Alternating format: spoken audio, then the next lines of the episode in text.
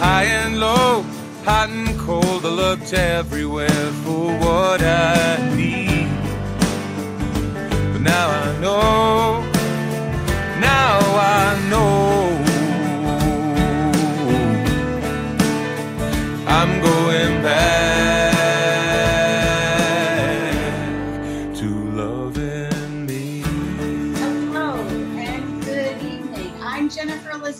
Masters, and I am live here tonight with Adam Gates, Mr. Naked Healthy.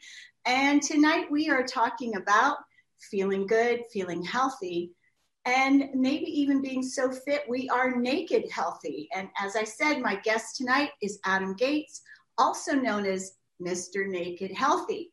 Adam is a former model, actor, and also a former alcoholic and addict. Meeting Arnold Schwarzenegger at the age of six thrust him into a fitness obsession and a lot of other things. Adam joined the swim team at age five and he swam until he was 14. And actually, he learned to swim uh, before he was even six months old in a water babies class. Track, cross country, seamlessly transitioned Adam all four years of high school. He ranked in state meets in both swimming, track, and cross country. Adam Gates began a modeling career at the age of 19, and he refrained from d- drinking until he was 21. However, with champagne fro- flowing freely, and when you drink a lot of champagne, you're you're you're frowing, right? with models in the VIP rooms and a lifestyle that lifestyle that led to an alcohol addiction. And friends applied heavy encouragement as social situations can do. And Adam slowly included heavy drinking in his social activities. And pretty soon he was drinking every single night at home. At the age of 28, while at the peak of his break into Hollywood, a combination of black mold inhalation and his alcohol addiction put him on death's door. With a lowered immune system, he was primed for a losing battle with any serious illness. Within six months, he lost 30 pounds, his ego, and his sense of self. And with doctors and specialists at a loss of how to treat black mold or heal him, he decided to take his health into his own hands. He moved to Boulder for the drier climate and became a hermit living on the computer. Well, he didn't live on the computer, but he was researching everywhere he could about the files he- are in the computer. the, the files are in the computer. and healing naturally, he began to implement that's a Zoolander. Zoolander line. Um, he began to implement everything he could, um, running tests on himself, and slowly through his obsession, he found his formula to not only regain his health, but completely turn his life around. And Adam is now a successful small business owner with a landscape company. He's in his fourth year as well as the creator of Naked Healthy. And the information Adam learned while in his health cave for that nine month period has been his reason for living that brings him joy from being in service to others, leading others to lead a healthier and happier life, turning their health around. And now, in its seventh year, Naked Healthy is the platform where Adam uh, shares what he's learned about maintaining a healthy and fit lifestyle. What Adam never realized was how many people were as lost as he was when it came to what to eat, what to drink, how much alcohol is okay, is sugar okay, how much should I exercise, how much should I sleep, is too much sleep bad? Being a model for 20 years was exhausting, and he completely understood how everyone else felt tired, a little chubby, and mostly confused. He has now, not he's not chubby now, he has now dedicated his life to helping others within his reach become healthier so that they can be ha- happier and treat themselves better as well. And Adam has now been sober for four years and healthier at the age of 39 than he was at 25. Welcome, Adam. Thanks, Mom. oh, I didn't mention that, but Adam is also my um, eldest son. And um, if you couldn't tell by the resemblance of the haircut. and so um, we have put together a fairly uh, interesting and comprehensive show for you to talk about how how can you regain your health? And you know i'm i'm a little older than adam and uh, one of the things that adam has helped me do is reduce sugar and um, and and some other things. So what was it that that you determined was the leading cause of your illness as far as health was concerned sugar yeah. Sugar. Yeah. Now, sugar being um, in in processed sugar, okay. I, I, would say. Okay. Um, sugar is the short answer. The very long answer of that is, and we're going to get into this, but sugar isn't everything. Um, so unless you know how to avoid the landmines at the grocery store, like a professional, you're going to end up buying stuff that you don't think that there's sugar in. Let's talk about that. Milk, for example. Milk I remember when we had a conversation with both my mom and my dad when I told them on the phone, there's they add sugar to milk. And both my parents, I remember having conversations. My dad ran to the fridge. He's like, "There's no way. There's no way." I'm like, "Yeah, Dad, they add sugar to milk. It's in it's in everything. That's that's okay." Packaged. So I remember shopping one day, um, and there were a couple of ladies from the UK in the bread aisle, and I was looking at tea. They were looking at bread, and they were saying we we're looking for bread. We're reading all the ingredients and we're looking for a loaf of bread without sugar. Mm. and sugar is even in bread. It's in crackers. Why? Why is it in everything? Flavor. It tastes good. It um and again we'll get a little bit deeper into this but there's there's sugar added to uh, to products for a few different reasons. The main one is taste. The second one is these manufacturers know that sugar has a chemical response to your body. Your body's going to release dopamine. So when you get something that has sugar, even if you don't think it has sugar, you eat it and it releases that feel good blanket feeling, just that comfort food feeling without even recognizing why it's giving you that comfort food feeling. It's because the sugar is releasing dopamine in your body. Well, aren't there also receptors in the brain that connect to the sugar that kind of like the cannabinoid receptors? Is right. something like Absolutely. that? Absolutely. Yeah, we have receptors that actually perfectly catch sugar. Um, and sugar is as addicting as cocaine. Um, some people would argue that, but uh, with this study in rats, that they give rats the option between sugar and cocaine, while they will go to the cocaine for a little bit. Ultimately, when they have a, a decision for a, a more extended period of time, they choose the sugar. So, which and the problem is it's it's everywhere. You go to Best Buy to buy headphones, you have to walk. Whoops. you have to zigzag around an aisle of sugar to pay for your headphones. It's like why why are there Skittles four feet tall? You That's know true. that to go buy something electronic. So there's sugar absolutely everywhere. So, with sugar in foods, what does that make the human body want? More sugar. More. Yeah. Okay. Yeah. It's just it's very, very strikingly similar to cocaine. It's um, from somebody who used to be a professional. You do a little bit, you're good for a little while, and then you come down. And then you do a little bit more, and you're good for a little while, and you come down. It's very, very similar with sugar.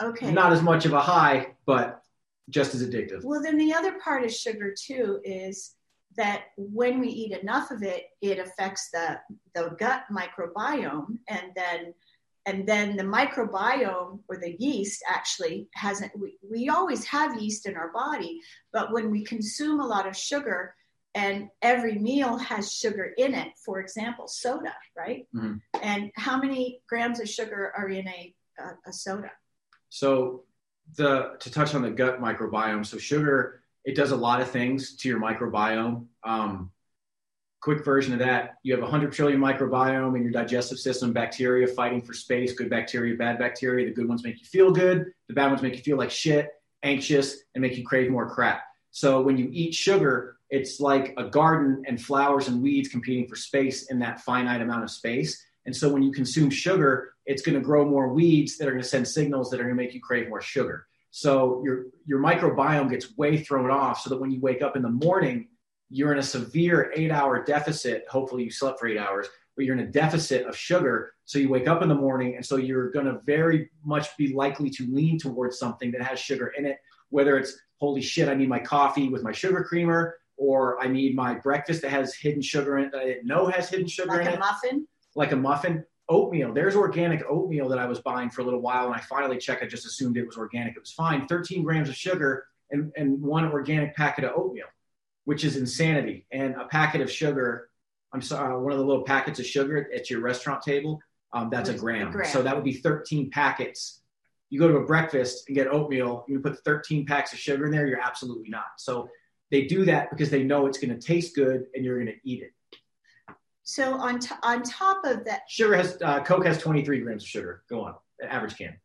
we're now we're talking about Coca Cola as opposed to Coke, right? Yes, there's zero. There's the nice thing about Coke cane is it is zero sugar and zero calories, so it has that going for it. It's been okay. marketed improperly this whole time. okay. So so let's just talk about what Hello, feline. what does sugar do to the brain? So so let's say uh, yesterday I had a let's see a, a sugary cereal box cereal. You know we have to read the ingredients on the cereal. I haven't eaten packaged cereal in probably 20 years. Well, the, the average diet, you're going to get sugar in your average diet. It's whether it's you buy pasta sauce and you try to be healthy and make this real healthy meal. They add sugar to your Sugar. pasta sauce. They add you you buy smoothies at the store trying to you know I'm in a hurry. I'm going to buy smoothies. They're loaded with sugar. To, they add sugar to them. So um, What about Bagels, Monster? all day long, all day long, you're going to be ingesting sugar that you don't even recognize that you're ingesting sugar, which then is going to trigger. And then caffeine, like you just said, caffeine and sugar um, is going to spike you even higher. So you have your baseline of where you normally would be without food, and then you have where you would be eating just a normal normal food. It'll spike you up for a little bit, and then you have a natural gradual drop. Sugar spikes you and then drops you really, really quickly. So that's why you feel tired. You need more. It's the same when you have a bunch of caffeine in the morning, especially Starbucks because it's really high in caffeine. So when you have that, especially with the sugar, that's why you crash really, really hard from that stuff because it's like kind of like doing a big line of Coke. I'm sorry to keep comparing the two, but they're very similar. Well, let's talk about what other processed foods have sugar in them. Can you kind of name like crackers do, uh, bread? We said. Yeah, sure. So I will talk about things that you wouldn't think that there would be sugar in Okay. because that's that's really what what ticks me off. So, um, for example, if you buy any pre-made smoothies, like I said, I already mentioned that. Um, Odwallas, all that stuff, there's going to be sugar in those. The pre-made vegetable juices, like a suja, for example, most of those, if you look on the side, they add apple juice or they add something else, even though it's not necessarily processed sugar, it's still sugar. So whether you drink soda or you drink orange juice or you drink water that you poured sugar into and you stir it you drink it, your body responds to all of that the same. While the, the soda is going to have caramel color, which has its cancer causing elements, and the orange juice says it has vitamins on the side of it, the vitamins that it has are not worth the sugar spike and the insulin resistance that you're slowly chugging yourself towards uh, of the benefits. I've got a question for you.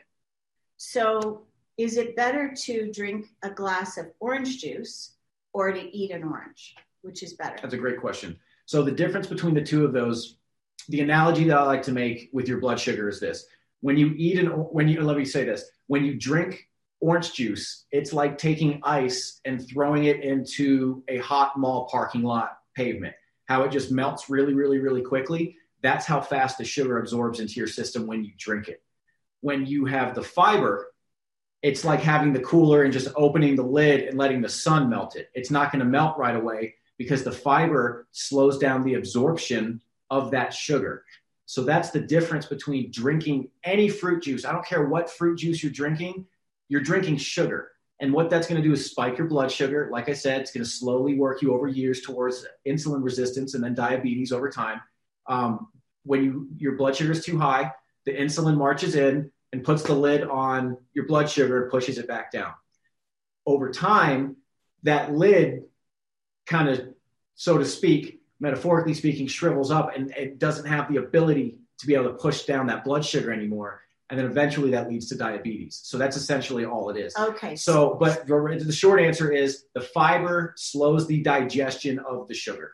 all right. So fruit juice, then, if we want to avoid diabetes, should be off the table. 100%. I drink no fruit juice whatsoever. Yeah, I don't Zero. either. I, I None. haven't had fruit juice in it. I would drink pineapple juice if I was in Hawaii a couple times or mango juice, but it's I treat fruit juice the same way I treat eggnog. If that tells you how much I, I drink juice, Okay. that's not an So, exaggeration. so if if we're concerned about gaining weight and calories, then which you should be. then let's and and and of course, you know, most of us are are concerned about that. So because your health is directly linked to that. so let's talk about a breakfast. What what would be a healthy breakfast for someone? No sugar, Mhm. right? Would how's oatmeal then for breakfast? Amazing. That's actually That- What's Mhm. there's a couple of different types of oatmeal. right. So there's. Let me give you the quick answer by what I eat. So um, red mill, gluten free oatmeal. I have found that even the organic oatmeal, it's very hard for me to find stuff that sort of digests 100% properly and doesn't have sugar added to it. That's why I like the red mill. But regardless, I do the gluten free. I don't like any of the flavor ones. You can add honey or coconut Cinnamon? sugar and cinnamon and berries and nuts and stir that all up and it's delicious. But you don't have to add processed sugar to it for it to taste good. So my favorite breakfast is a couple eggs and oatmeal. And if I have time, like I said, I'll throw a couple berries in there, some walnuts, drizzle some honey on there, some cinnamon. If you like nutmeg, you can get in on that. Um, you can do. Some people like to put coconut milk in there um, in their oatmeal stirred up. There's like 30 different types of nut milk now, so you, whatever you want. Um, What about eggs. what about adding almonds or walnuts? Yeah, oatmeal? yep. Do you know what cinnamon does to the to blood sugar? What it helps regulate it. Okay, so someone with diabetes could regulate their blood sugar if they ate more cinnamon. Yes. they would have more tools. It's like, yes, yes, absolutely. The more regulation that you can get in your body, um, it's like fixing holes in a boat so that you don't sink as fast. Okay. So Uh, eliminating processed sugars help with that. Um, you don't just have to give up all sweet things. I love cookies. I love sweets. pie. Since I gave up the drugs and the, all the other fun stuff, uh, alcohol and you know all that stuff, sugar is pretty much the last thing that I can do. That's not. I mean, I smoke pot, but that doesn't count. Um, So, so we're we're not we're not advocating living a depraved life. absolutely right? not. So no, we're not maniacs. we, we I had pie she yesterday. had pie for I did. it was breakfast, wasn't it? I think so. It was a special mountain trip, so it was an occasion. But, But it had nuts in it, you know, in my defense. So the pie had nuts. Um, and, and then I drowning in cake. the pastries is one of the four food groups, right? Um, so, you know, it's okay to have a cheat day every once in a while, but if we're cheating at every meal, that's where the problems arise. Right, and and also when you are eating, especially if you're health conscious and you're trying to lose weight, you don't necessarily even need to look at all the ingredients if you're starting out. Once you get good at this, I would say read the ingredients. But just starting out, sugar is one of the main things you need to look at because if you look at it and it's loaded with sugar per serving, it probably has a bunch of other shit in the ingredients. You look at it, it's going to have other chemicals that you don't recognize. You don't need to be eating that. So when these things, it's like it's like spies drugging you all day long with sugar. You're like, why? Why am I so tired? I don't. Can I get Okay. another coffee? Like I Okay. drink three, four, five coffees a day, but I'm, I'm doing okay. That's not normal. You shouldn't need that much caffeine. Uh, okay. So there's this is bringing up something for me. There was a time where the American Medical Association, which I smile when I say it, uh, they thought that c- coconut oil, avocados, and I'm trying to think of something else were bad, very bad. And, and they went on this huge kick where everything went to low fat, low fat yogurt, low fat milk, low fat everything. And in lieu of the fat, because fat makes things just delicious, they added sugar, I love that you're bringing this up. right? Mhm. Well, it's, you know, it's what I do. Right. So in the 80s and 90s, um, so I'm 39. Anybody that's close to my age, mom, Mom is almost 80. Um, so anybody that's her age, you remember 30 years ago, pretty much everybody was mildly fit. Like if you look back at the 60s and 70s, everybody was pretty thin. They didn't have a, a muffin top. So around the the their dad bod didn't exist. The problem is What didn't exist? the dad bod, Oh, the or the you know Oh, the okay. acceptance of that. I think I have a cat here in my nose, so sorry, or a cat. Um, so they so in the 80s and 90s they pulled the fat out of all of the food, and the food Right. tasted like shit. And so they said we got to do something with this. They replaced it with sugar. So that's the difference in the food from back in the day compared to now. And then on top of that, there's just been a massive explosion in the, the processed food industry. There's when I was a kid, there was one kind of Oreo, maybe two or three on the holidays. You have like a double stuff. There's 50 kinds of Oreos now when I walk through the store. It's like walking through a candy rainbow. It's crazy. So my point is, is that the, the food market has completely changed.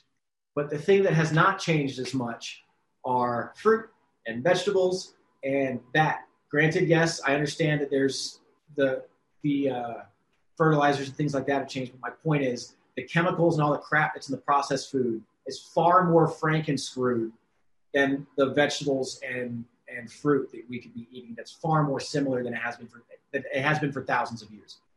okay. So processed foods, and Adam and I don't eat processed foods, and that that's how we stay healthy, right? And so we don't eat.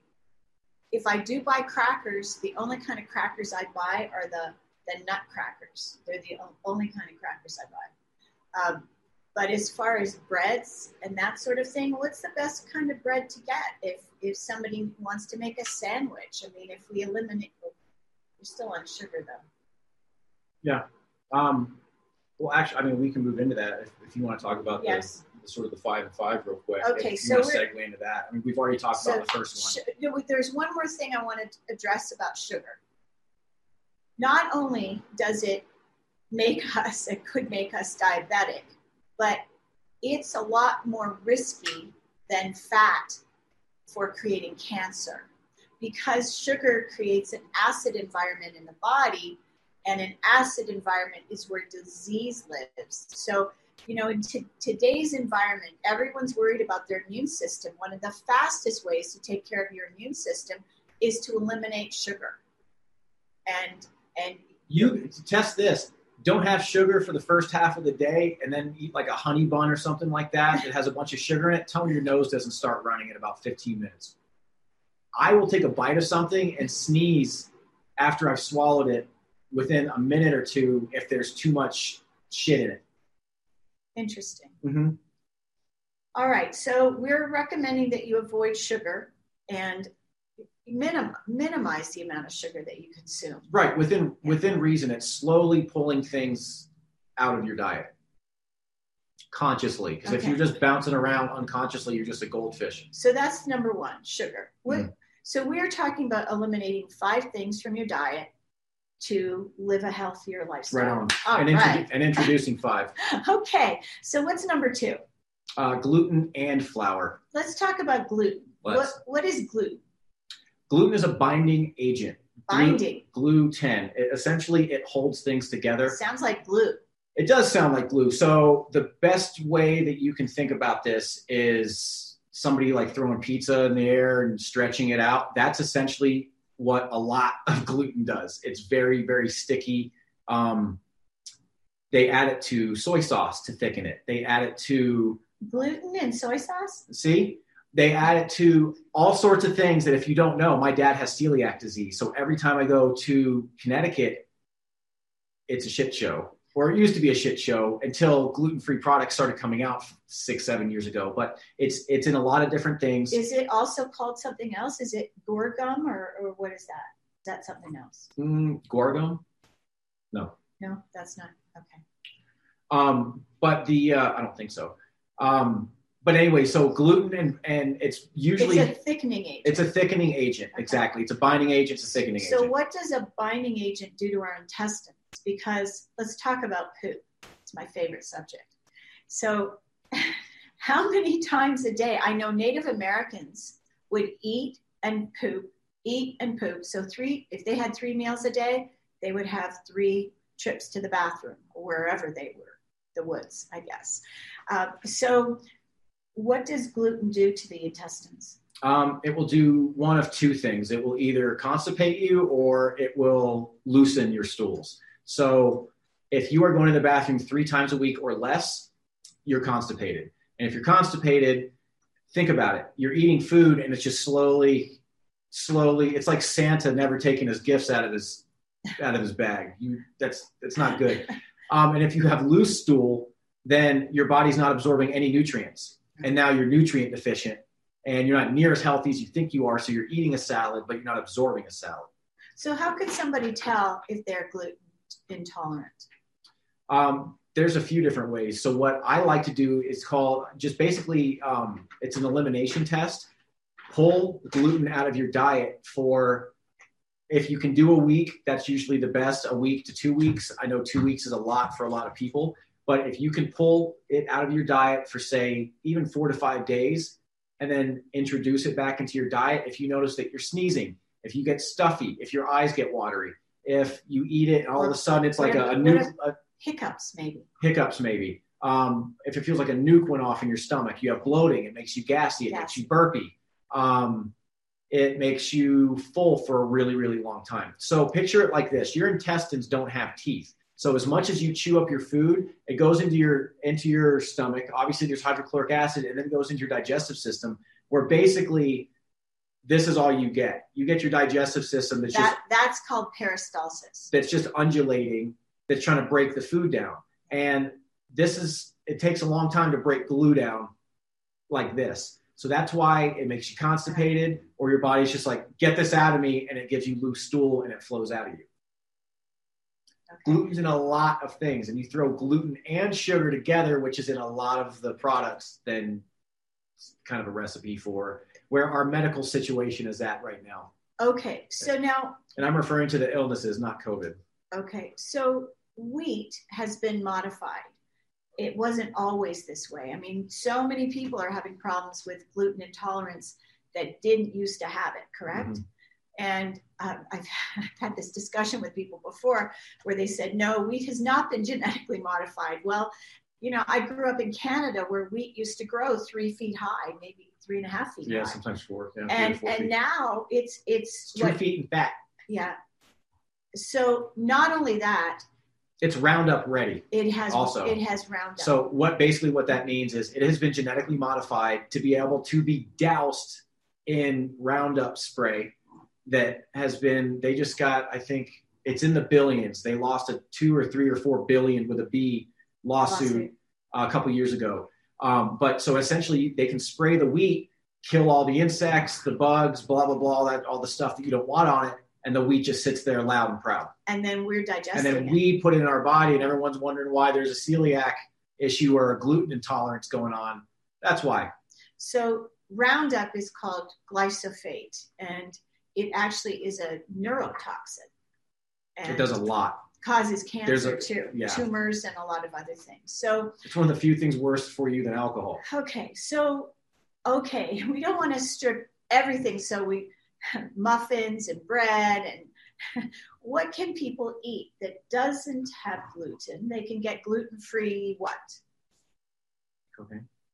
no, we're not talking about cocaine. Oh, um, so you essentially what real food, real whole food. You you want to look at the side of things and there's replacements for gluten. There's brown rice flour, there's coconut flour, there's almond flour, there's oat flour. So this doesn't mean oh my God, I have to give up all these things. 10 years ago, life sucked if you tried to diet. Now it's really, really easy because there's brown rice pasta, there's quinoa pasta, there's there's artichoke pasta, artichoke pasta, there's bean pasta, there's all these different lentil things. pasta. There's there's jumbo shrimp. So there's just all sorts of different varieties of things that you can get now that you weren't able to do before. So this isn't just take stuff out of your your diet and just put a gun in your mouth for your taste buds for the rest of your life. It's completely the opposite. And I do want to say that the more that you strip out the bullshit from your diet, the cleaner your tongue will be, the more natural food tastes better. And what about sense of smell? So this is all relative. This is all relative. So I used to be a heavy smoker. It's very similar to smoking. after two or three or four days, you're like, oh, I can, I can, that's what pollen smells like. I haven't smelled pollen in seven years. How about that? that that's pretty amazing. And then the next thing you know, fruit starts tasting better and salad starts tasting better. It's the same thing. You have all these chemicals, your tongue is a sponge. You just have all this stuff that's stuck in there, especially if you have habits where you're consuming the same thing on a regular basis. It's just sitting in your tongue. So it's going to take a few days for things to start tasting better. I know that was a long cul-de-sac of an answer. There's another issue with um, with sugar and flour and you know yeast. I, I, want because the two together, sugar and flour, mm-hmm. you know, can create candida. And so if you have brain fog, um, that could be from candida. And it was something that I suffered from for years. And it took quite a long time. I had to go on this. Remember when we did the Beverly Hills diet? It was mm-hmm. it was awful because you couldn't eat sugar for two weeks. That's no fruit, no sugar of any kind for two weeks. I'm modeled for 20 years. I tried every diet you can possibly think of. There that was, was the many, many, many years of torture. That was hard though to mm-hmm. give up sugar completely, like no fruit, no juice, and no sugar and for two weeks. And additionally, that combination of the sugar and the carbohydrates, excuse me, the gluten, the flour, especially the enriched bleach flour or the wheat flour or any of the cheap flours that the, the government subsidizes to just put in all the food. Non-organic is what he's talking about, right? Right. Any of that stuff, what's going to happen is when you eat it, that gut bacteria I talked about, when you eat it, your digestive system breaks it down. Your gut bacteria eat it. It has that really, really sharp sugar spike, and you have that carbohydrates that also convert into sugars. So you have this massive sugar flux, which then creates anxiety. It's going to make you super anxious. You may even notice that you feel a little cracked out after you have sugar. You, you just feel a little like out of yourself. That's your that's it feels like ants in your body, or you have it's just uh, that's from too much sugar. And the combination, like you said, is super addictive. It creates really bad bloating, all sorts of different issues in your body. And we haven't even talked about inflammation, IBS. inflammation yet, which is the cause of most diseases. Let's talk about that. Sure. I think it's time. Sure. So, inflammation in the body, what does that mean? It's uh, so if if let's say um, I have a great example. Okay, perfect. So, say you fall, cut your knee, you get a scab on your knee, right? your knee after it bleeds and, and, stops bleeding and whatnot the next day you notice that it's red red that's inflamed what happens is the white blood cells rush the area to heal it and what happens is is you have a normal um, flush of white blood cells and blood flowing through and everything like that. It scabs over and slowly it heals and the inflammation slowly reduces over time after that wound is healed. What happens is, is that when we eat food like sugar, gluten, alcohol, um, all the crap, it creates inflammation somewhere within our body. It's usually within our digestive system that then gums too, though, right? Yeah, it can set off all sorts of uh, chain of events of cancers and different things. Um, so basically, it sets off a chain reaction of turning different genes. It's like flipping light switches on and off for different diseases of genes. So the type of gut bacteria that you grow dictates which genes in your body flip on, flip off. Think of like a Connect Four thing, and you have the green dots and the red dots. It basically is like bloop, you're on, bloop, you're off.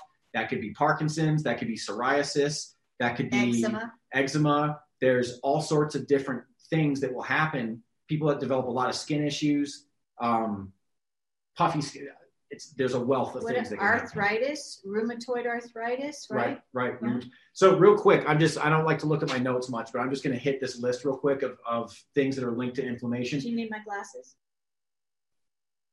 Heart disease, diabetes. That's the other thing. I'm 39 and I don't wear glasses, and that has a lot to do with diet.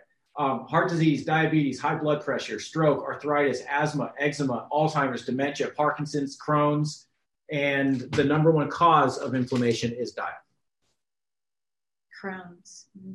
and that's a really painful disease. IBS, Crohn's, colitis, uh, essentially, yeah. Intestines, mm-hmm. and and I heard this a few years ago that doctors were thinking and projecting that 80% of people, especially in the United States, would end up dying of bowel related issues, that death begins in the colon. and um, related, of course, to the diet. How else? I mean, these types of issues, IBS didn't happen 20 or 30 years ago. Do you know what I want to bring up? So, Cloris Leachman just passed away, and who else just passed away that was in their 90s? It, it Not, was Cicely Tyson. they both died from natural causes. When is the last time that you heard of anybody dying from natural causes? It is It's very, usually- very, very uncommon. It's either A heart attack. stroke or a heart attack or a drug overdose Or or, cancer. cancer. It's usually one of those four things. And they were old school. They lived to be old because they grew up when they were kids. They didn't have Oreos and Skittles and Snickers put in front of their face their entire life. Look at your grandmother. It was like our my grandmother. my Yeah. mother. My mother is currently 98. She'll be 99 this July. And, you know, my father always had a vegetable garden. And she grew up, you know, in Canada in uh, uh, poverty, and they didn't have a lot of meat. That's what I want to talk about, too. So they never ate a lot of meat. To this day, she eats a little tiny bit of meat. She doesn't eat a 15 ounce steak, or never did.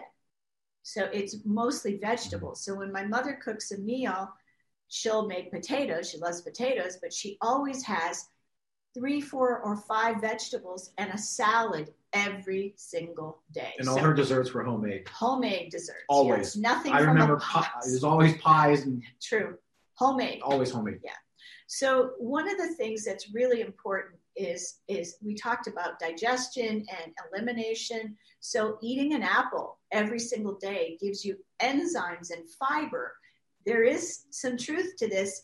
App, an apple a day keeps the doctor away. So constipation can lead to all kinds of health problems. Not to mention, you feel like shit, Mhm. right? Right, absolutely. And the and when you eat more plants, and we're so far we've talked about things to eliminate, but eating plants and these can be cooked or put in smoothies or done in all sorts of different ways. So when I say eating fruits and vegetables, don't just think, oh, a pepper, that's boring. Don't you don't think like that. You don't when you think about eating meat, you don't think about a raw piece of chicken. You think about what the chicken looks like when it's done being prepared. So it's about mindset too. Um, I got lost on a tangent on that just a little bit. That's okay. So so we're talking about eliminating Oh, the fiber. I'm so sorry. Thank you. I appreciate that. I got Yeah.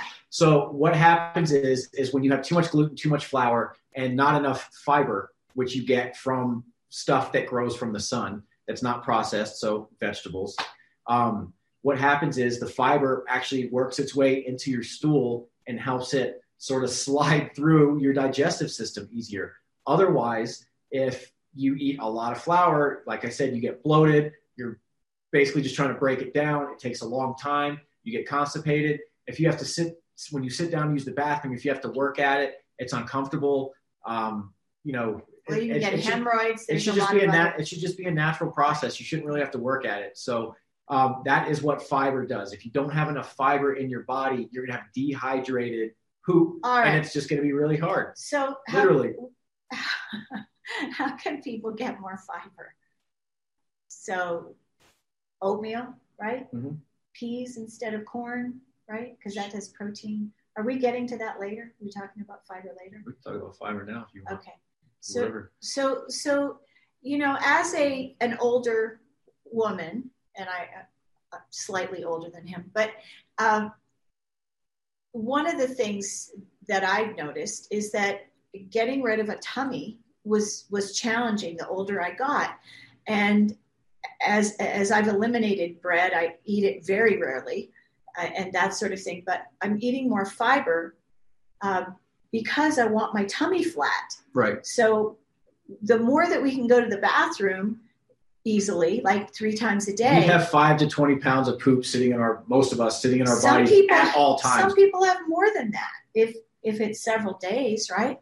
And and so you well over a lifetime. okay. Well, John Wayne and Elvis Presley. that's was, not true. It's not true. Okay. All right.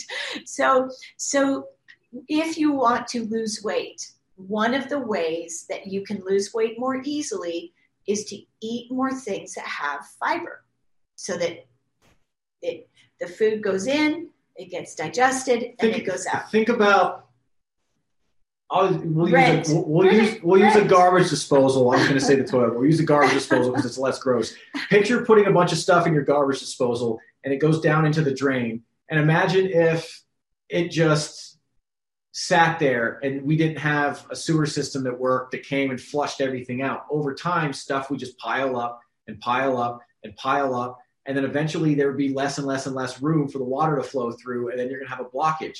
So that's exactly what happens in your body over time, eating all the crap and eating stuff that creates yeast and and and gluten and sugar and all this stuff that just builds up over time, over time, over time. We have all these little nooks and crannies and creases and crevices in your 28 feet of digestive system that you have.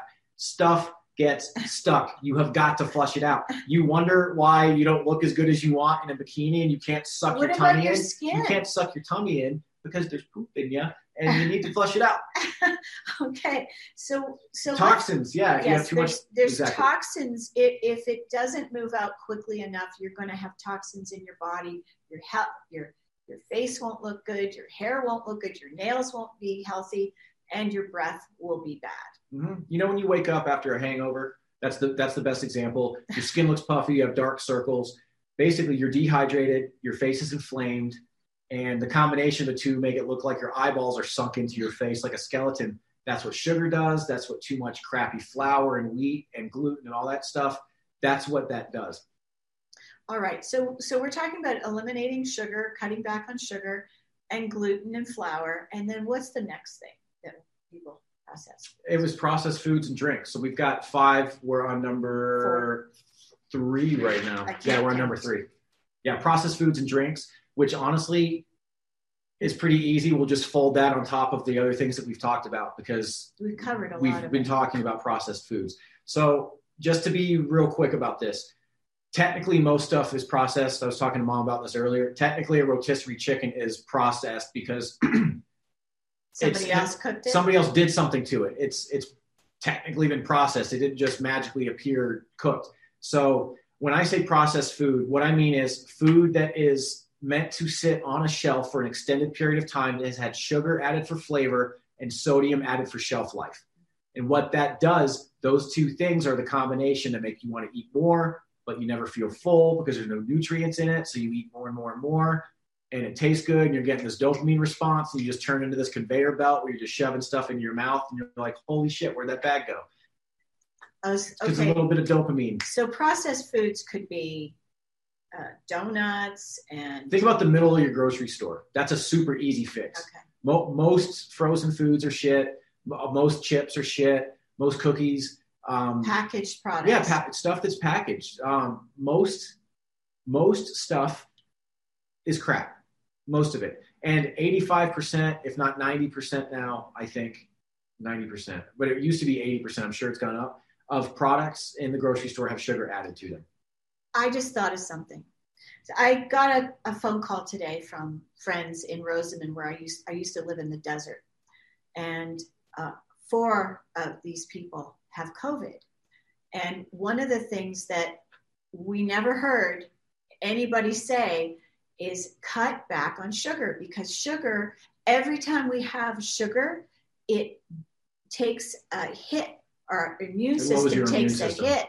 And if you have sugar in the morning with your coffee, uh, then your immune system takes a dive. If you have a soda with your lunch, your immune system takes a dive. imagine And your body is a castle Yeah. and every time you have sugar you slowly lower the drawbridge that's a good point. I like that Thank you. analogy. Very good.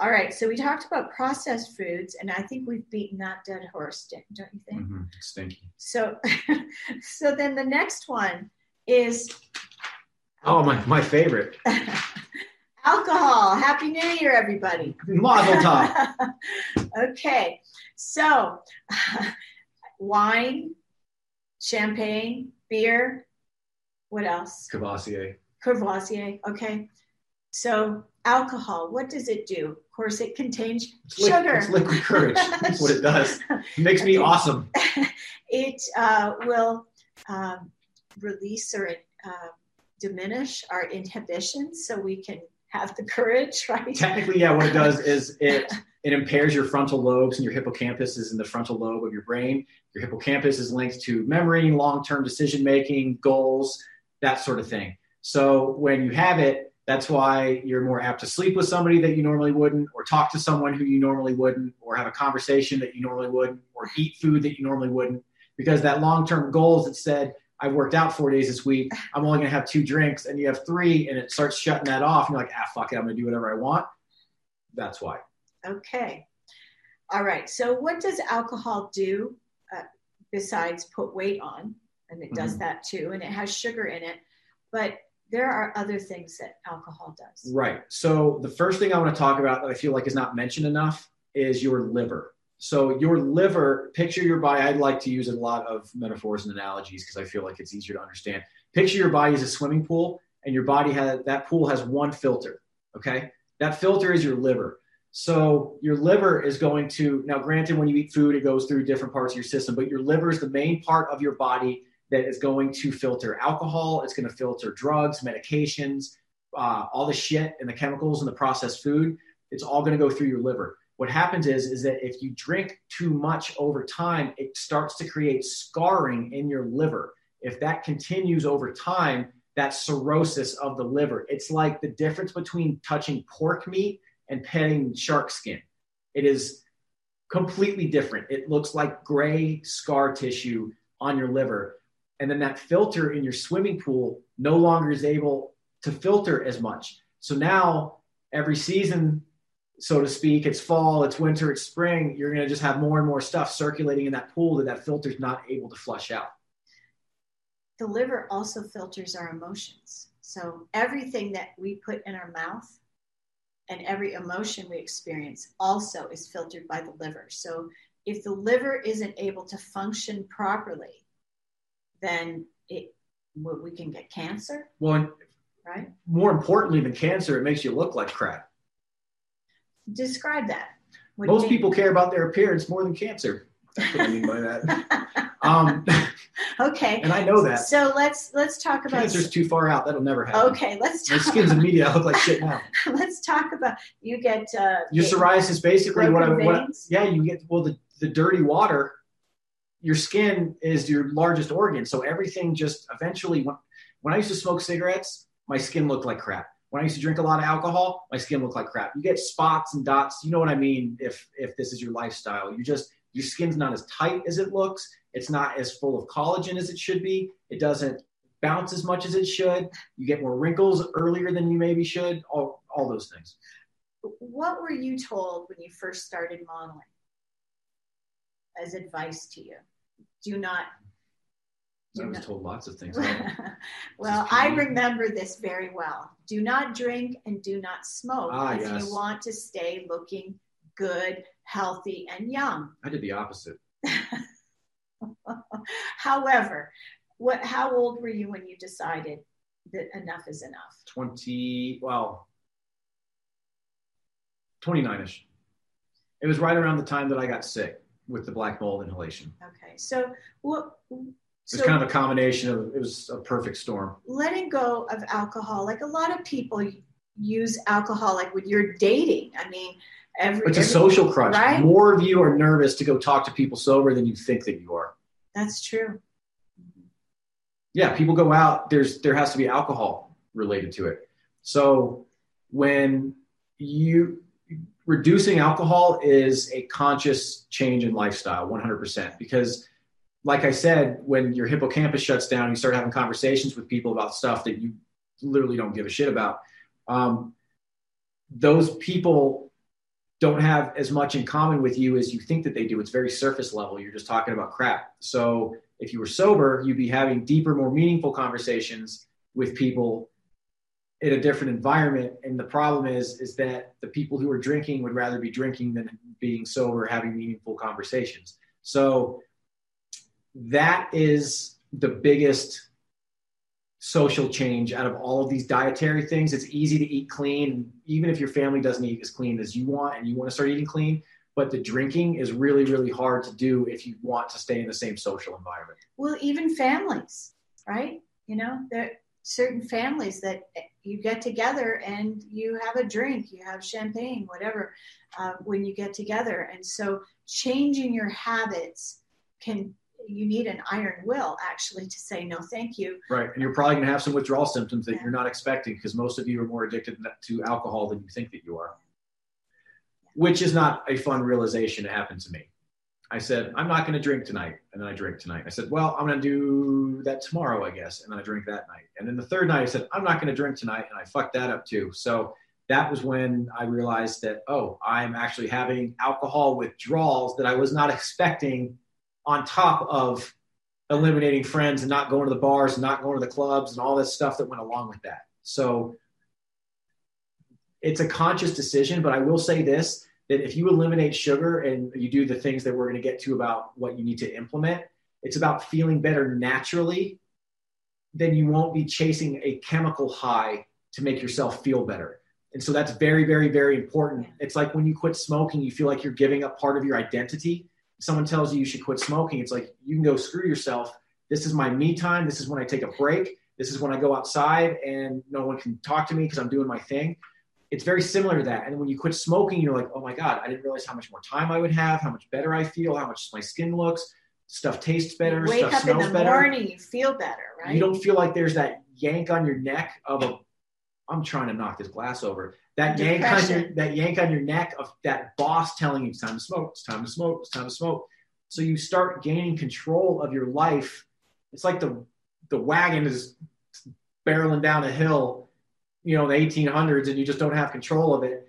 And the more you start taking this stuff out and start implementing better things, the, the smoother of a ride that you're going to start having. Well, your health is going to be better. You're going to start looking better. You'll be thinner you, you, there's so many benefits that they start it's a domino effect of them fueling themselves.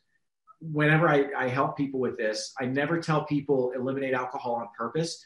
I say implement the things i tell them to implement start feeling better. And with that self-confidence and that sort of nutrition high that you get you're going to not necessarily need to have that drink or you'll start drinking later or you'll drink less or you'll not drink as much each night and then it starts to slowly start weaning itself down. And that's way easier than going through withdrawals of trying to quit something because alcohol is very hard. And i'm not saying you necessarily need to give up alcohol that's completely up to you but you need to reduce your alcohol drinking. Okay. So then there's one more thing that we want to give up and what is that? Um, defeated yeah, it's the well, it's not give up. Well, I guess it would be give up, but it's a defeated mindset. We're going to change it. Right. So, so how can we change our? It's mindset? not a food. I know most people would probably expect the fifth thing to be a food, but um, think differently, right? Right. So again, I'm I'm going to resort to my notes. I just want to flip through a couple things that I wrote down here that. Well, I hear a lot from clients, okay. or that probably is something that one of you have at least experienced I named a couple things earlier um, for mom. I'll do it next time. So you wake up in the morning and you say, Well, I was planning on doing my healthy breakfast, but I'll do a healthy lunch. That's a defeated mindset. That's not a way to, that's not going to get you to where you're trying to get. Um, you look at Instagram a lot and you just get subconsciously burnt into your brain that other people can do it. You can't. You just, Makes they have, they have better genetics than I do. My mom was unhealthy. My dad was unhealthy whatever. Um, I can't cook. I've tried before and it didn't work the last couple times, so why would it work this time? I don't know how to exercise. The gym is closed or it's not close to my work. I'm embarrassed to go to the gym, whether you're too skinny, you're too heavy, you don't know how to exercise, whatever that uh, that that hesitation of you walking through the door to a gym, that um, I don't have the motivation. I don't want to eat like a rabbit. A lot of people think that to be healthy, you just have to eat rabbit food. That is bullshit. Um, my partner isn't on board. If you want to get healthy and your partner does not want to get healthy and they're making fun of you for eating a salad and poking at you and, and talking shit, you guys have more issues than, than just that. Um, unhealthy job environment, unhealthy office, you travel a lot or you work off site. Um, I talk to a lot of people that travel and they say, you know, I live out in, in, and out of airports and this and that. I'm like, well, you don't literally live on a plane live in an airport. When I travel, I have no shit four meals with me. I have a smoothie, a sandwich, chicken, rice, broccoli, and something else. and then a whole bunch of fruit, like fruit, nuts, and a bunch of other stuff. So every single time that a flight is delayed and parents are running around scrambling trying to find stuff for their kids, I'm just sitting there just munching on my happy, just healthy food. I always bring food with me. You know, we talked about a lot of things, and um, and, and we talked about fruit. One of the things that I like to have is berries because Mhm. it's a it's a burst of flavor. The it feels good in our in your system. You feel better. Um, it, They're crazy high in antioxidants, Yeah. which so that would be strawberries, raspberries, blueberries, blackberries, right? Right. Uh, real quick, I just want to. I'm going to try to make this as fast as I can. So, antioxidants repair free radicals in your body. It's essentially like a car with three tires on it, barreling down the highway, lopsided. The antioxidants help repair that lopsided tire and give it a tire so that the free radicals, so that everything's balanced. And because of that, it has all sorts of health benefits. So your skin's going to get better, your mood's going to get better, your bowel movements are going to get better but those dark berries are really, really, really good for you. I literally have berries every single day, every day, every day. They're just part of my And my they're daily low. diet. They're low in sugar. Glyce- the glycemic index is very low, so Right. even people with diabetes can have berries. Right. Absolutely. Okay. So we talked about all the things we want to cut out. Now, Mhm. what do we want to bring in Right. for a healthy lifestyle? So there's the five things, and I'll just tell you the five right now. I'm not going to keep you, you know, Guessing. guessing, and we'll just tell you what they are, and then we'll go through them and the reason why. So, lemon water first thing in the morning, a healthy breakfast, obviously in the morning, a smoothie that you would make in the morning, your lunch that you also make in the morning, and then exercise. Those are the five things. Okay, so let's talk about the healthy breakfast. So, healthy breakfast could be uh, steel cut oats or organic oatmeal that you make from scratch, not in a package, right? Right. Add a little cinnamon. You could cut up apple and put it in there, uh, just a little hint of Himalayan salt. If you need something to sweeten your oatmeal, there are a couple of healthy ways to sweeten your oatmeal, which uh, let's talk about those. So the first one and the one that I use is maple syrup. I'm Canadian.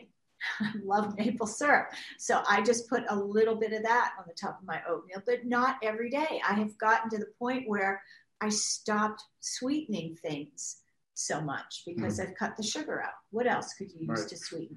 Um, and also, real quick, first of all, the reason for those five things are to get your day ramped up like Evel Knievel, and you just fly over all the horse shit. This is 10 o'clock. This is 11 o'clock. This is noon. This is one. This is just you flying over all the crap. That's the time that you'd be pounding coffee, eating snack food at work.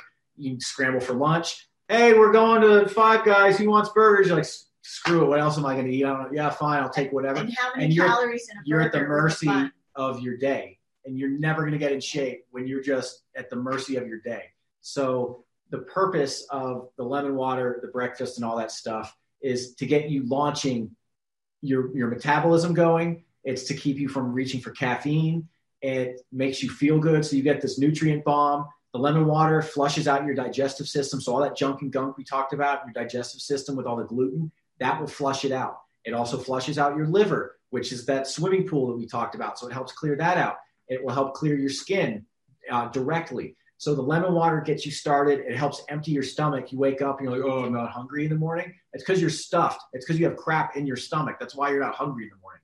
So We're talking food prep. So mhm, I I work from home, but I still prep because on on some of my days I have back to back clients and I only have maybe 10 minutes or 15 minutes to eat. So right and it pulls you out mentally out of what you're doing Right. so if you're planning on hustling your butt off into some creative zone for a few hours and then you have to stop and think about food that's why i like the smoothie because you do lemon water then you eat your breakfast in the morning and then when you start to feel that little bit of a dip boom you just reach for something you're like "Ah, i'm not really feeling like i need lunch but i'm sort of hungry you drink something it's full of all sorts of health. so stuff. let's talk about what kind of things you could throw in your smoothie. So what I usually like to do is I I like to do 50-50 fruit to vegetables, but if it's somebody that's just starting out, then then I will do uh, I'll say like 60% um, fruit and 40% vegetables.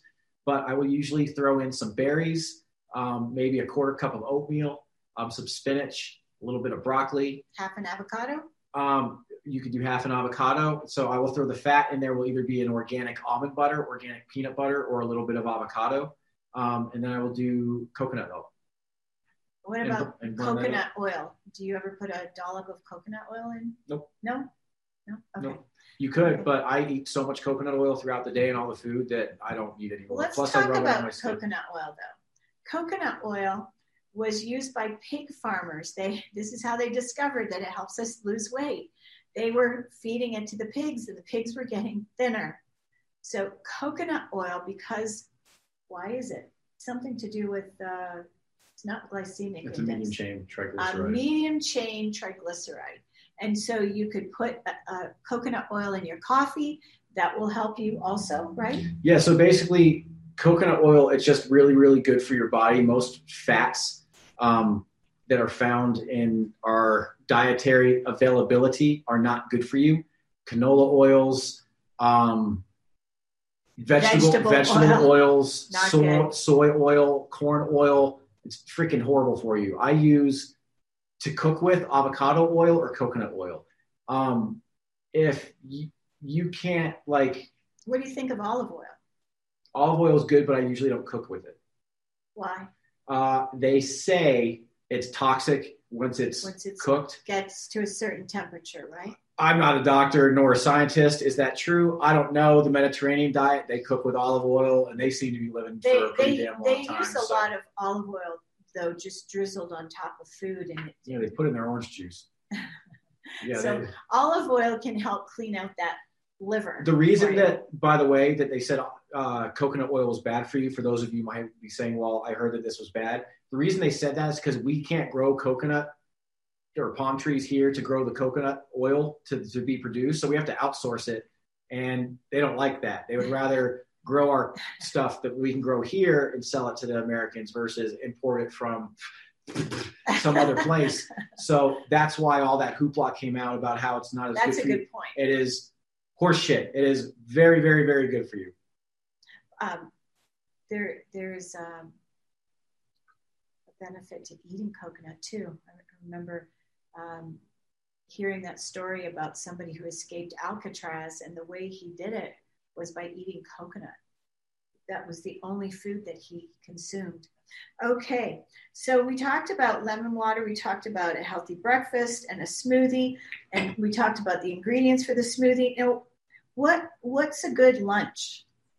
Um, a good lunch is. Oh, and we didn't really talk too. I guess we did talk about breakfast, didn't we? Well, we well oatmeal, eggs, Oatmeal, eggs. eggs, I guess. Right there. I mean, there's a eggs. there's a few different things that you can do. Um, it just depends on what where you are in your sort of dietary journey.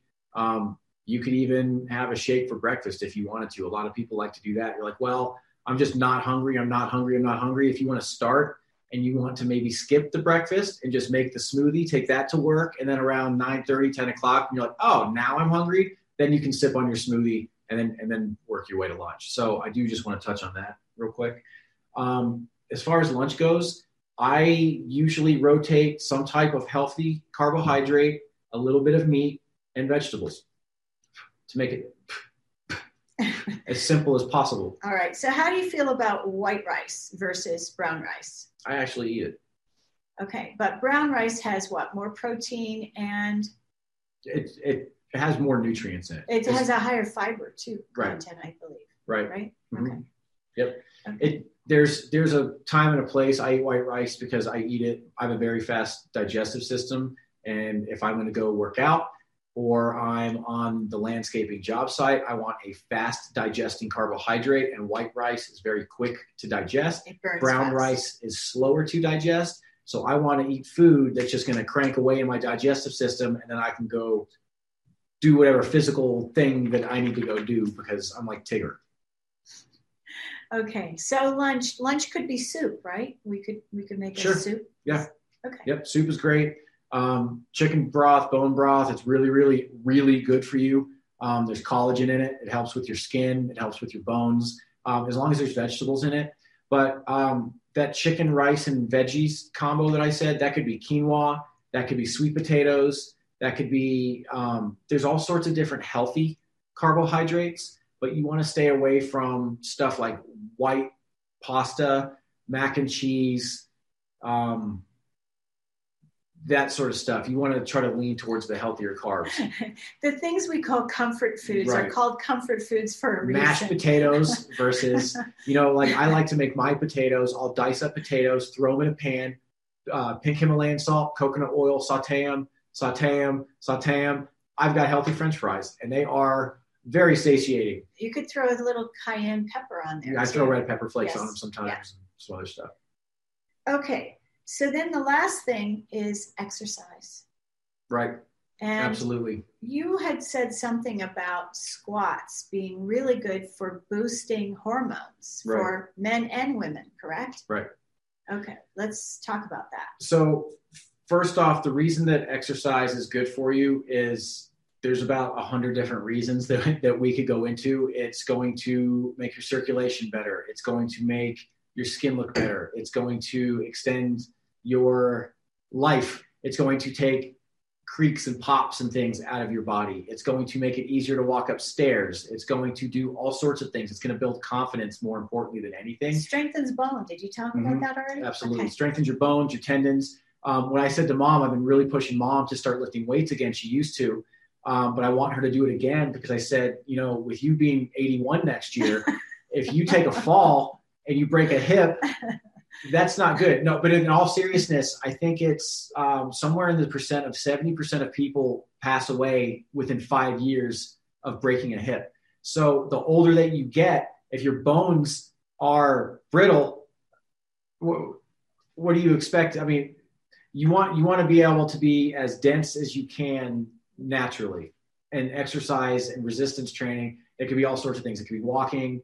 Um, it's all relative. So walking to start, then you could do some light jogging. I think everybody should be doing resistance training, whether that's with workout bands or weights or going to the gym, uh, preferably and using machines and free weights and things like that. Mow your grass, mow your own grass with a walk behind mower. My mother challenge was, your neighbor to a duel. my mother was mowing her own grass into her 80s.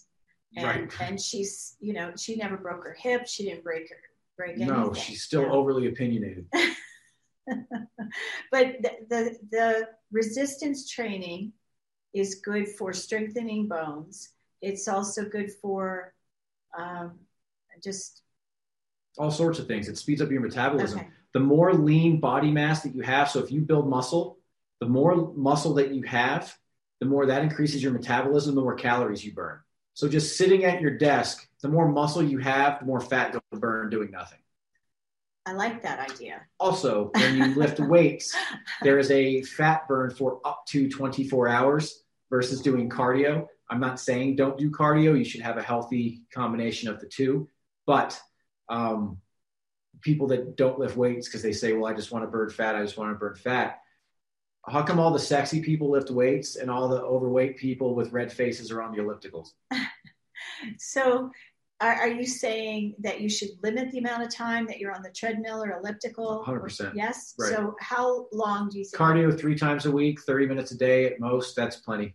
You don't need to throw up. It just needs to be, you shouldn't be able to carry on a conversation cry. with the person next to you. That's how hard it needs to be. You're not, you're not training for the Olympics. You don't need to stress your central nervous system and be out there doing craziness. So 30 minutes, keep your heart rate around 140, 150, somewhere around there.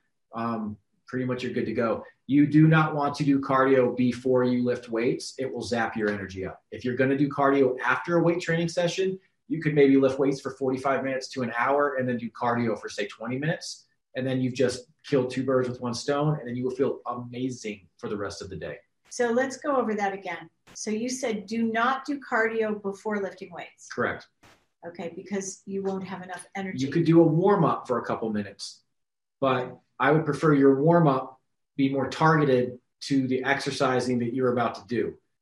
So if you're going to do chest that day, maybe go and do some like planks and do some light pull up push ups on your knees and some bands and try to loosen up your chest just a little bit. You don't want to do excessive stretching, but you want to just warm up the muscle.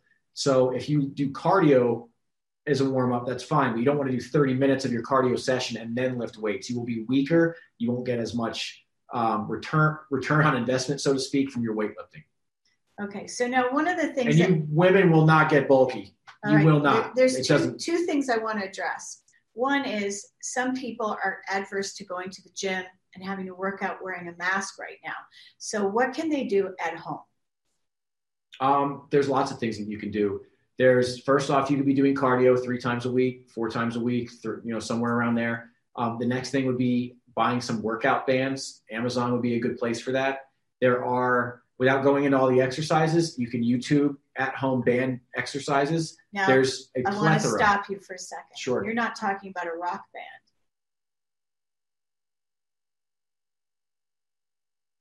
No, so you're not suggesting that they go get Bon Jovi or you could oh, if you wanted to. you might lose weight.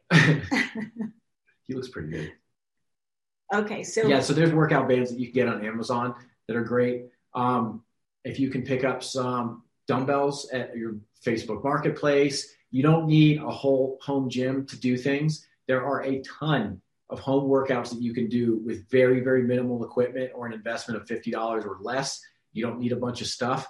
It's about, I like to do full body workouts. That's my favorite thing because I just feel good head to toe. So you just want to get your body moving for 30, 45 minutes to an hour, somewhere around there for your resistance training. Okay, so there's a couple of things that I would like to add. One is play music because when you're playing music and working out, it it just it cranks you up and gives you a lot more energy. You're going to have a much better workout when you have music that that charges you up Exactly. inspires you.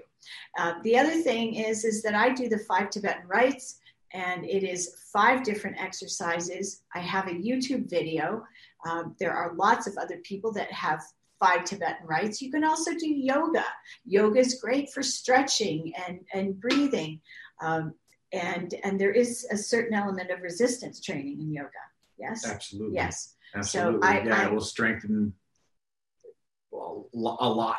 Mm-hmm. Your and core- the breathing it's very Right. important. Yoga focus on, focuses on breath and presence and feeling into your body so that you're you're you're present.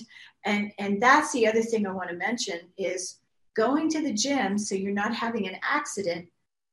Be focused. Instead of looking around at what everybody else is doing this is an it's an inner journey. That's a fantastic point.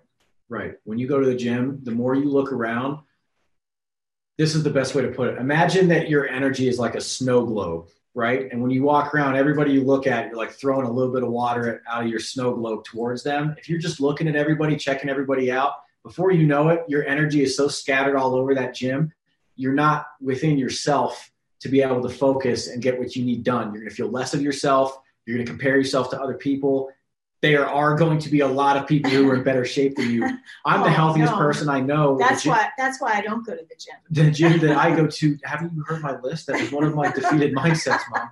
Um, so it, yeah, if if you're just looking around at everything, your energy is just going to lower and lower and lower. That's why if you just focus within yourself, be whoever you want to be. In my head, when I'm at the gym, I'm much fitter than how I look. you just don't know it. That's who I am in my head. I'm working towards a goal. I have in my head a vision of the body that I want, and I'm working towards that, and I'm working backwards from that. Rather than look at somebody and be like, well, he's stronger than me. What's the point of me being here? That when you go home, the other 23 hours of the day when you're by yourself, nobody at the gym matters. You matter, your family matters, your kids matter, your parents matter. So all of that stuff, all of these things that you do that you think, well, it's just affecting me, it's bullshit. Because if you add a day or a week or a month or a year or a decade to your life, does that not affect anybody in your family? And the older you get, if you have kids or grandkids, do you want to just have all your parts rust and fall apart and not be able to play football with your kids or soccer or go to the beach? You're just like, no, I'll be in my scooter. Thanks. I'll just, I'm fine. That's not the life that I want to live. So I, I just want to, um, I, I want to kind of go back over um, alcohol. Last call. Yeah, it, it, it deteriorates the bones. And I, I know someone who uh, was an alcoholic for most of their life and then ended up with two knee replacements, Mm, it And- thins the bones. It contributes to osteoporosis. and and is much it younger. yeah, younger bones. than me, but looks a lot older. So, alcohol and cigarettes, these things will age you before your time. And, you know, our health is the greatest wealth that we have. If we don't have our health, we can't enjoy our family, our, our children, our grandchildren. How much money does Steve Jobs have? That's true. Yeah. Um, so, I'd like to go back over. Real quick before Yeah. before you, I want to just touch on what you just said. Uh huh. I equate health to happiness evenly. As my health increases, my mood equally increases. So that's how you know that what you're doing is right or wrong. You have like a little metal detector in your body that's like beep, beep, beep, beep, beep, beep, beep, that tells you when you feel great and tells you when you feel not great. So, oh boy. Um, we might have a light timbering over here in just a second um, that light's not feeling great. So when your mood is good, you're feeling good, you're you're not worried about stuff, you're not stressed, you're not having weird armpit sweats and body odors and weird things. You're like, oh, that's not normal. That's your body telling you that something is off. If you're bloated, if you're gassy, if you're hiccupy, that's not normal. How should you feel? You should feel good and confident and nice and a little gassy, but not terribly gassy. Um, That's why I don't go to the gym. so, so you will feel better, and you'll know that you feel better when you start implementing these things. That's how you know. It's not like, well, I'll feel better in a week or a month. You will feel better like that day. If you eliminate a little bit of crap and change it with a little bit of good stuff, you will feel better that day. You are getting more nutrients, more micronutrients. You're getting vitamins that you wouldn't have otherwise had. You're getting more hydration. You're getting more fiber. Your body will be very, very happy. So before we do, we're going to review the things, five things to eliminate, Right. and the five things that we want you to add. How can people get in touch with you, Adam? um, Pony Express, and uh, I have a Instagram which is Naked Healthy by Adam Gates, and it's Naked Healthy underscore by underscore Adam underscore Gates. Um, Yeah, there's no more underscore. So if you are following me on Instagram, um, I'm Gem Soul Sculptor, then you'll see Adam is one of my, what are you on? friend, You're a friend. Okay. Yeah, my son is my friend.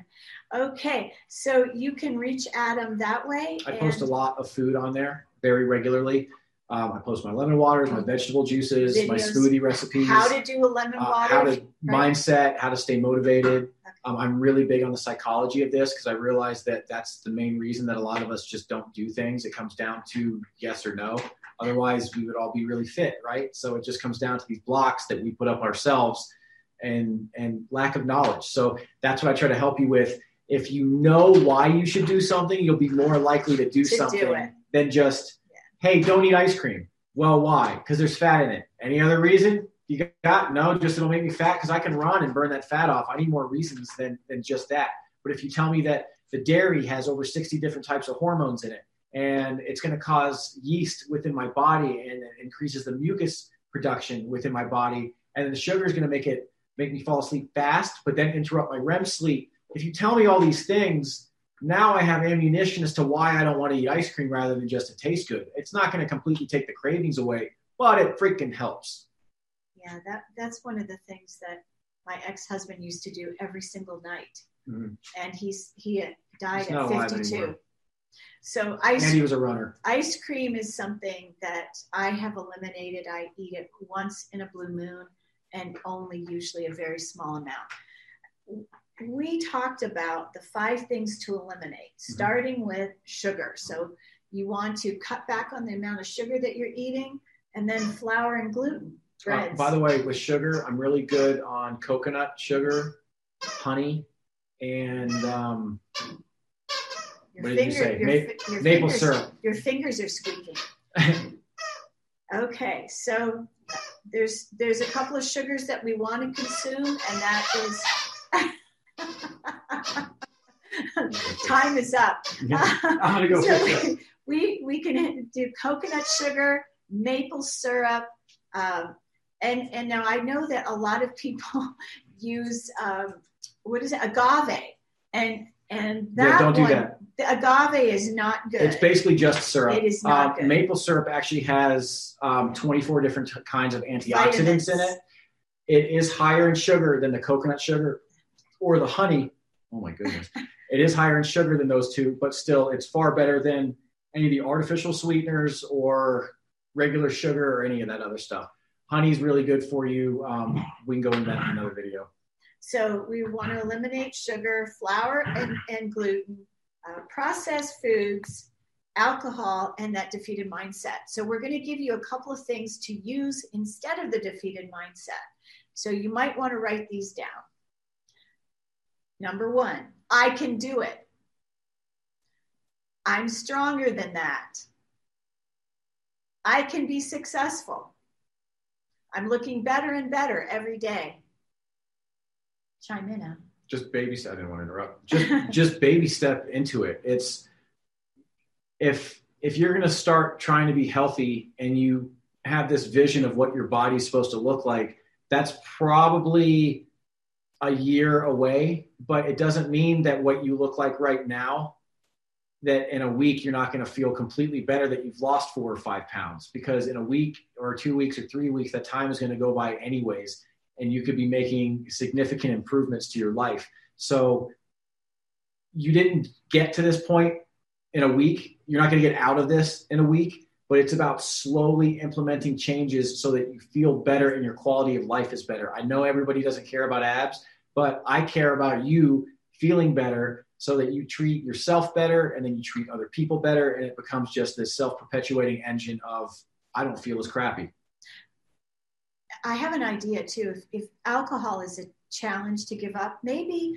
Monday through Thursday you don't drink at, at all, and then only have alcohol, say Friday, Saturday, and limit the amount that you have to start. Mhm. What do you think? there's all sorts of different ways that you can wean i my my issue was i wanted to drink all the time and so honestly what i did because i had an alcohol dependency is i started weaning out the crappy stuff so i used to drink drinks with mixed drinks just think cranberry and gin tonic and all that stuff i knew i wanted to stop drinking but i wanted the alcohol so i just started doing shots of vodka and i know that sounds ridiculous but it was not enjoyable it would get me the desired effect. It would take like that that I need to drink away, and I didn't like really look forward to it. Like, oh, I'm gonna have one of my nice, refreshing gin and tonics. It was less enjoyable.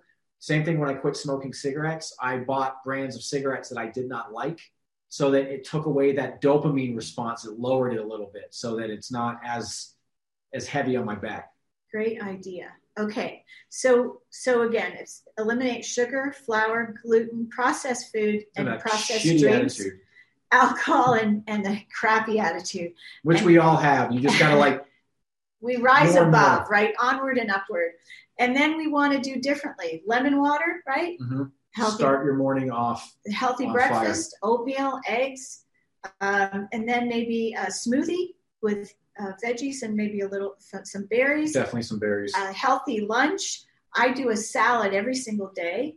I do a salad every it day well. helps. It helps with a lot of things. Of course, And if you find things that you like that you can start making every day, that you have to like, that's why I like eggs and oatmeal. I have to think about it. I wake up, lemon water, don't have to think about it. Breakfast, don't have to think about it. Smoothie, don't have to think about it because I do the same sort of things. And then I start getting a little bit creative further on in my day so that when I wake up, I just make my bed, you know, and I just go about my day and I start doing just, it, it becomes habit without having to think about it. Because if this is exhausting, you're not going to want to do it. Well, one of the things that Adam has, and he, does this on his videos, is uh, an oatmeal pancake, which is uh, amazing without any sugar at all. And they're So- gluten free. So, that is something. We look him up, and then uh, we want to do exercise on a regular basis. So, so that you know, at the end of my show, I always do a bullshit segment. What is bullshit?